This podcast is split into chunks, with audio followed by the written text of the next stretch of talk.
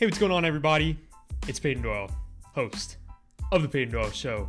Hope everybody is having a fantastic Sunday today, and welcome to the newest episode of The Peyton Doyle Show. We have a lot of lists today, a lot of top threes. Uh, later on this show, I will continue my divisional record predictions for this upcoming NFL this upcoming NFL season. Then I'll be giving my top three NFL what if scenarios. So, like, what if this happens? What if that happens? And the impact that these different scenarios could have on the playoff picture. But first, I'll be giving some of the NFL stories that I'm looking forward to the most this season. My first storyline that I'm interested the most this season is will the Browns bounce back this season? The Browns were the ultimate dud last season. Going into the season with high expectations and not even living up to half of those expectations. It was nothing new for Cleveland.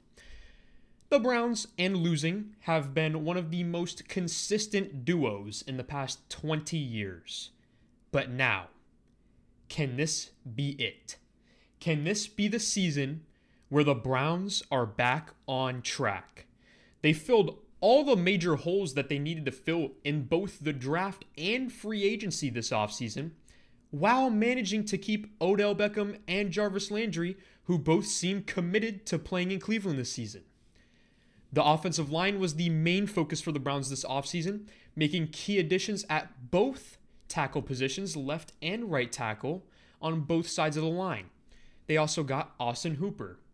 They're also looking at a lot of winnable games early on in the season, which can help that young team get into a rhythm and please all the big personalities on that team, like Baker, Jarvis, you know, Odell, all these big personality guys, because winning solves everything. And for a big personality team like the Browns, the easiest way to keep everyone happy, everyone smiling, is to win. I also love the hiring of Kevin Stefanski. He was a very good coach for the Minnesota Vikings for a very long time 17 seasons. I've said this before 17 seasons in the Vikings organization. He lasted through three different head coaches, they all kept him.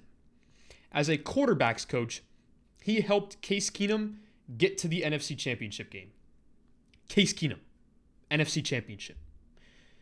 Then, as an offensive coordinator, he helped Kirk Cousins have top 10 production and win a playoff game, which was always something that had been a knock on him his whole career. Well, he can never win the big game. Yeah, not until Kevin Stefanski was there. Kevin Stefanski knows how to put guys in position to win. Like I said earlier, he took Case Keenum to the NFC Championship game. Baker Mayfield isn't the perfect quarterback. He's not on the level of guys like Mahomes or Watson or Lamar or Carson Wentz or Russell Wilson or, or Aaron Rodgers or any of these elite quarterbacks. He's not on the same level as them. He's the size of Russell Wilson, but with half of the but half of the athleticism. But what is he? What is Baker Mayfield? In his first season, he showed he showed flashes of good accuracy, and he's very very successful in play action. Well, that's good news because 40% of the Vikings plays last season were out of play action. The Browns will be lethal out of play action next season. With the weapons they have at wide receiver, their improved blocking, and the two headed monster that they have in the backfield with Nick Chubb, who many believe is one of the best pure runners in the NFL, and Kareem Hunt, who is extremely versatile in the passing game. And, oh, by the way, he led the league in rushing only a couple years ago. The Browns are going to have their bread and butter with play action this season. They're going to be they're going to be a running football team that will use play action to set up big plays down the field. I'm really excited to see what this season has in store for the Browns. So, y'all could keep sleeping. Keep sleeping on the Browns. I know everybody is calling me for calling me crazy for thinking that the Browns will be good this season, but I'm telling you guys, just wait. The Browns are going to turn some heads this season. No doubt. Everything has fallen into place perfectly for Baker Mayfield to improve this season drastically. The next storyline that I want to get into is will Dak Prescott prove that he is worth big money? This is a storyline that really intrigues me because I don't know the answer to it myself. Should Dak Prescott get the long term big money deal? There's always two main knocks on quarterbacks, right? And that is, yeah, he puts up great numbers, but he never wins. Kirk Cousins. Then there's the, yeah, he wins all the time, but he never ever puts up any great numbers. Jimmy Garoppolo. Dak Prescott at the beginning of his career was the was the yeah, he wins a lot. He was winning division titles, but people said he needed to put up better numbers, better stats to be an elite quarterback.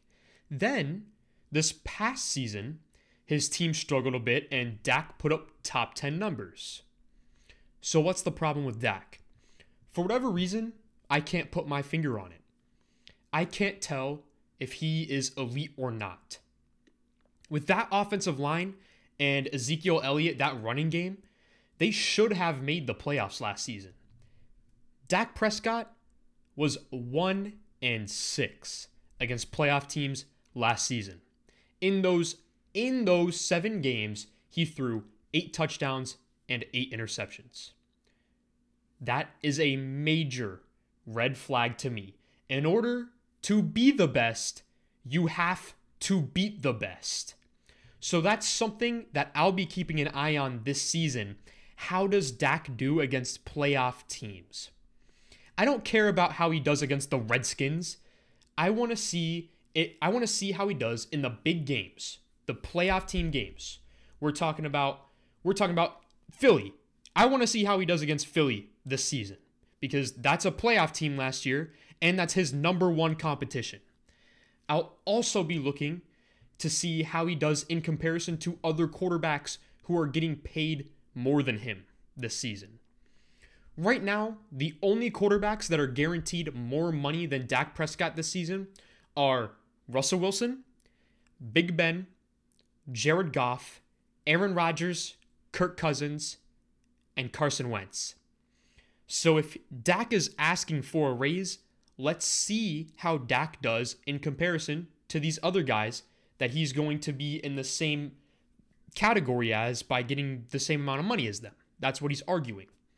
Especially Carson Wentz, because that's his division rival.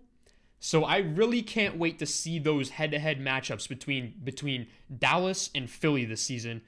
But I think if the Cowboys fail to win their division, that they should maybe look into moving on from Dak Prescott because this is make or break for him this season.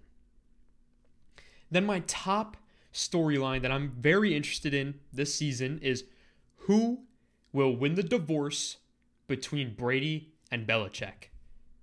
This one just got a whole lot more interesting this week, didn't it? Bill Belichick goes out and he adds Cam Newton to a prove it deal. That's what I like to call it. Cam Newton's deal is prove it. Cam is hungry and he wants to go out there and show the whole world why he was MVP in 2015 and then that that same Cam Newton is still here. But just look at the Buccaneers, man. They have weapons everywhere you look on that team. They also have the crazy offensive mastermind that will make it all work. Bruce Arians is every quarterback's dream head coach.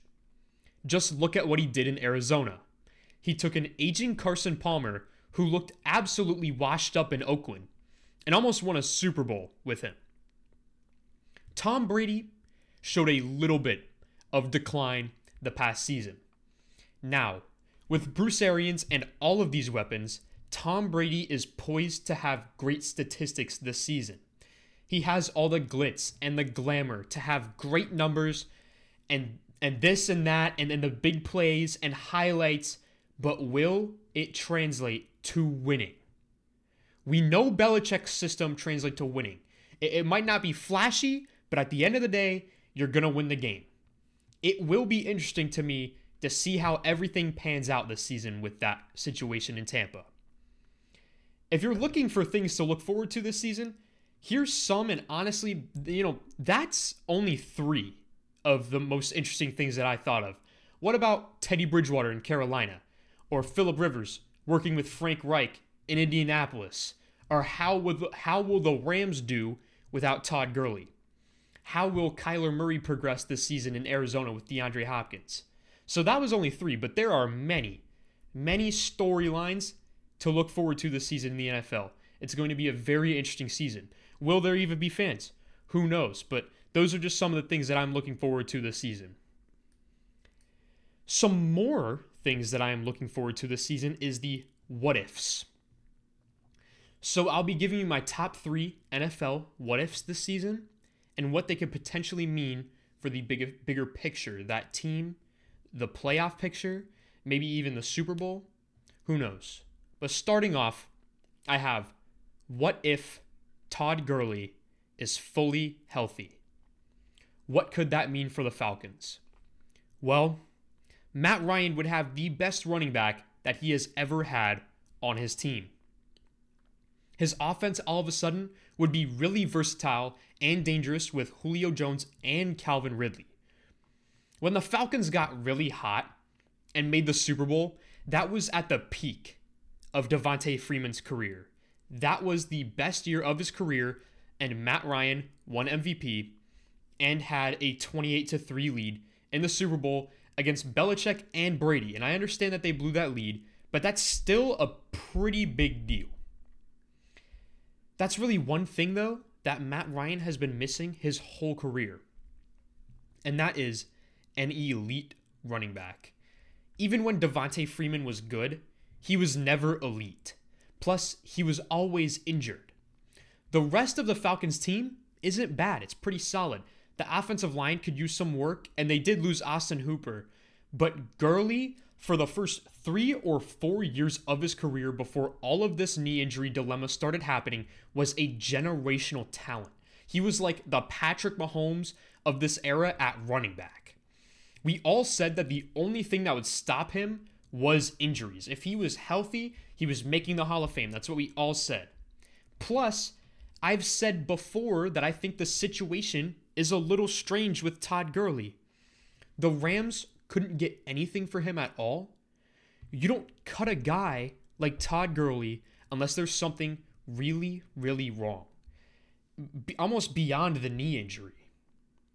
We don't know what, what that was all about, but we will find out this season when he's on the field if he still has it or not.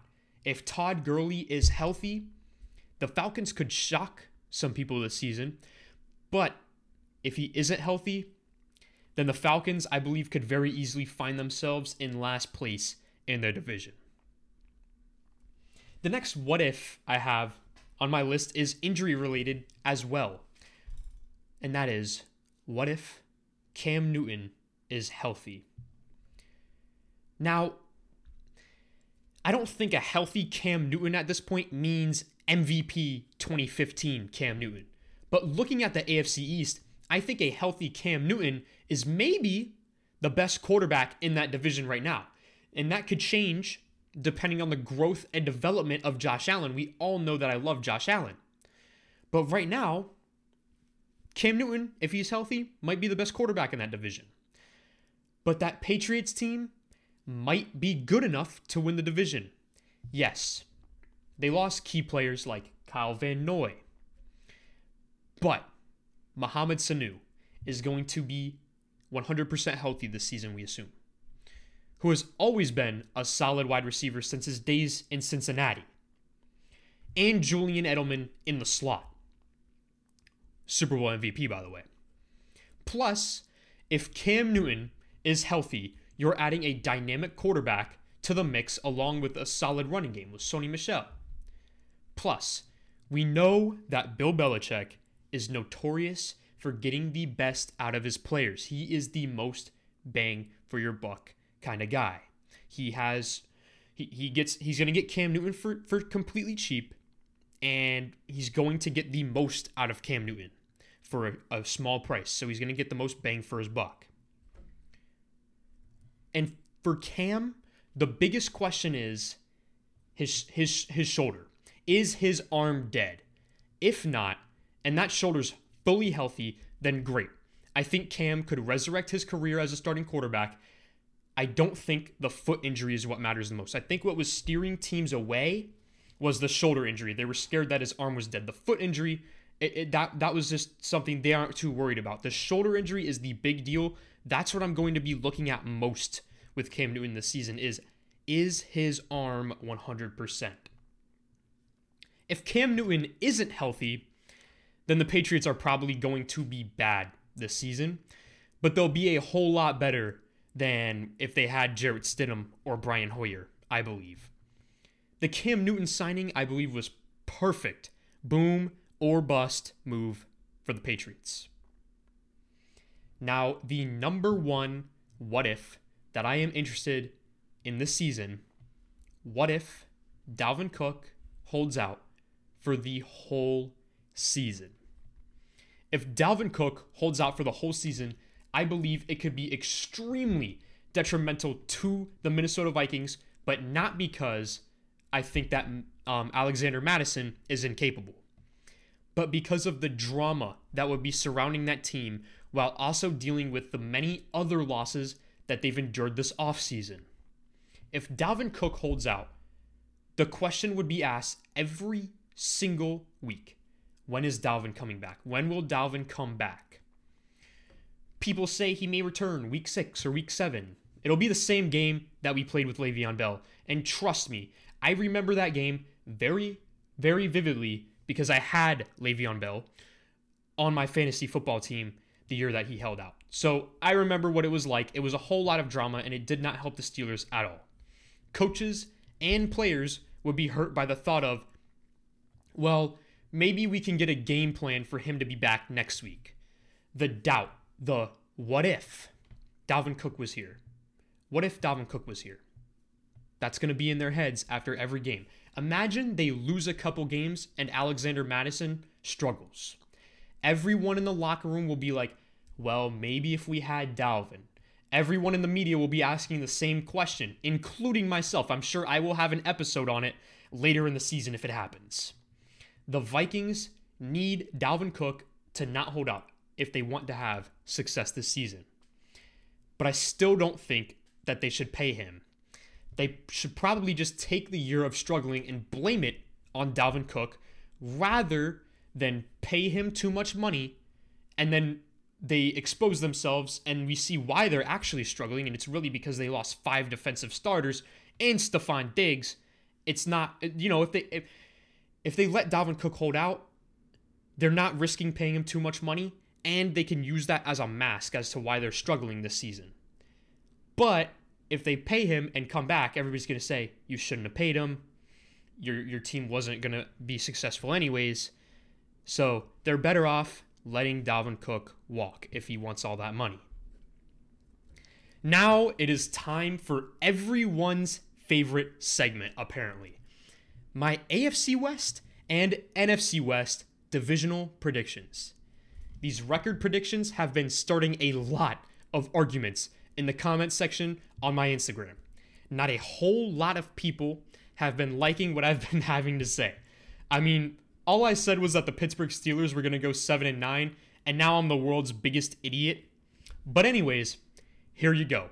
Hopefully I don't I didn't stir the pot too much on this one. Starting with the AFC West, I have the Kansas City Chiefs at 13 and 3. 20 of 22 starters returning from a Super Bowl roster. It's tough to beat that. Oh, and they also have easily the best quarterback in the league and potentially the best quarterback of all time in Patrick Mahomes. So I really feel like I shouldn't have to explain that that too much there. 13 and 3 for the Chiefs. They're going to win the division. They're going to be contenders. Then I have the Denver Broncos at 10 and 6. They're number 1 on my surprise teams list this season. I think Drew Lock is this year's dark horse to win MVP. I love what they've added in the draft with Jerry Jeudy to pair alongside Courtland Sutton, who I believe is the league's most underrated wide receiver.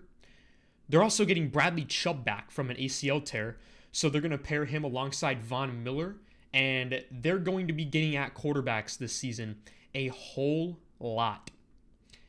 And they're also stacked in the backfield. They now have a two headed monster, much like they have in Cleveland, with Melvin Gordon and Phillip Lindsay, who are both super dynamic. They both can also catch passes. So they're my second place team, 10 and 6. Then in third place, I have the Los Angeles Chargers. They have one of the most talented rosters in the league with a subpar quarterback in the league's hardest division. I think that Justin Herbert is in the perfect position to develop into a good quarterback because they have everything around him good offensive line, good running back, good receivers, good defense. But right now, it seems as if Tyrod Taylor is the man, and Tyrod Taylor, while I think he's solid, isn't enough to compete with Mahomes or what I think Drew Lock has the potential to be this season. However, with the extra playoff spot in each conference this season, do not be surprised if the if the Los Angeles Chargers are somehow able to sneak in as the 7th seed. I would not be surprised if that happened. Now, in fourth place, last place in the AFC West, I have the Oakland Raiders at 5 and 11. I think they'll split with Los Angeles and they're going to get swept by Denver and Kansas City. Normally, if you go 1 in 5 in divisional games, you're not that good. I like Gruden. I think he's a fantastic coach, but I think he really isn't sold on Derek Carr yet and I think there's some sort of commitment issue there with them. Plus, the Raiders lack what every other team has in their division, and that's explosive playmakers. They now have Henry Ruggs, but he's a rookie, and it might take time for him to develop into the star that he has the potential to become. So I say 5 and 11 for Vegas this season. Derek Carr, I believe, is on his last chance with Gruden this season. It's make it or break it for Derek Carr this season. Now, to finish off the day, I have the NFC West, the most stacked division in all of football. In first place, I have the Seattle Seahawks taking this at 12 and 4. Russell Wilson is probably the most underrated quarterback of my generation. He's also getting Chris Carson back, who is going to be healthy, we, we assume, this season, who proved to be a solid running back while on the field and then he got hurt last season, and that really hurt his team. They won't have to be relying on an old Marshawn Lynch anymore. So that is good news for them because Marshawn Lynch did not play well when he came back last season. I also expect to see a big leap in DK Metcalf's production from year one to year two. Him and Tyler Lockett will be a dynamic receiving duo this season, and especially if they add Antonio Brown, whew, that offense would be lethal. But that's a that's a talk for another day. I'm not going to get into the speculation right now of Antonio Brown. But Russell Wilson is going to be an MVP candidate this season, and he's going to lead his team to the top of the NFC West, I believe. Then in second place, I have the 49ers at 11 and 5. Yeah, I know the records in this division are going to be pretty high, but you have to remember that they're playing the NFC and AFC East, the two worst divisions in football. But the 49ers are going to be solid again this season, I believe. Jimmy Garoppolo has done a one thing since he's entered the NFL as a starting quarterback, and that's win. He wins more than he loses. Jimmy Garoppolo is a winner. They did have some key losses. They lost DeForest Buckner and Emmanuel Sanders, which I believe will hurt them this season. That's why I give the nod to Seattle. But I think with the fairly easy schedule, that should help them get to an 11 and 5 record and make the playoffs regardless. At third place, I have the Arizona Cardinals at 8 and 8. 8 and 8 for the Cardinals this season. I know they have a lot of hype, but this is going to be a promising 8 and 8 for them. Kyler Murray will improve, and the addition of DeAndre Hopkins will help that offense out a lot. I also think that Isaiah Simmons was an absolute steal in this year's draft. I think he's going to be so dynamic for that defense that needed a lot of help in Arizona. It's a shame that the Arizona Cardinals are in such a tough division because I believe if they were in the NFC East, we could be looking at a 10 win football team in Arizona. But that division is just going to kick their butt this season. It's really hard, especially if you're a young team. It's the hardest division in football, like I said. However, at 8 and 8, they could maybe sneak into the new seventh seed spot in the NFC. With the new seventh seed, there's probably going to be a division with three teams in the playoffs. And if I were to pick a division with three teams in the playoffs, it would have to be the NFC West, no doubt. So if we're looking at the playoffs, I think that the Cardinals have a chance, the Niners are definitely going to make it, and the Seahawks are definitely going to make it. So that's three teams in the NFC West that I think are playoff contenders this season. Then, in last place at seven and nine, I have the LA Rams. I said this in a previous episode, and I'm about to say it again. I understand that the Cardinals have not proven anything yet. But the way I look at it is that the Rams have lost pieces. Todd Gurley, gone. Brandin Cooks, gone. Their great defensive coordinator, Wade Phillips, gone. The Cardinals are a team that is trending upwards, while the Rams are a team that are trending downwards. I think they're still going to be a hard team to beat, but losing Todd Gurley will really, really hurt them because he helped set up Goff in the play action. Even when Gurley was not himself on the field, defensive defenses had to at least respect him. It's not the same for the other running backs on the Rams now. It's going to be hard for them to set up the play action passes where Goff is at his best because now the running game isn't as respectable as it was once was with Todd Gurley. But now we are really going to see if Sean McVay is a good coach or not. If he can get Goff to look good without Gurley, we will know Sean McVay is a good coach. By the end of this season, we will know if Sean McVay is a good head coach in this league and if Jared Goff belongs as a starting quarterback in this league.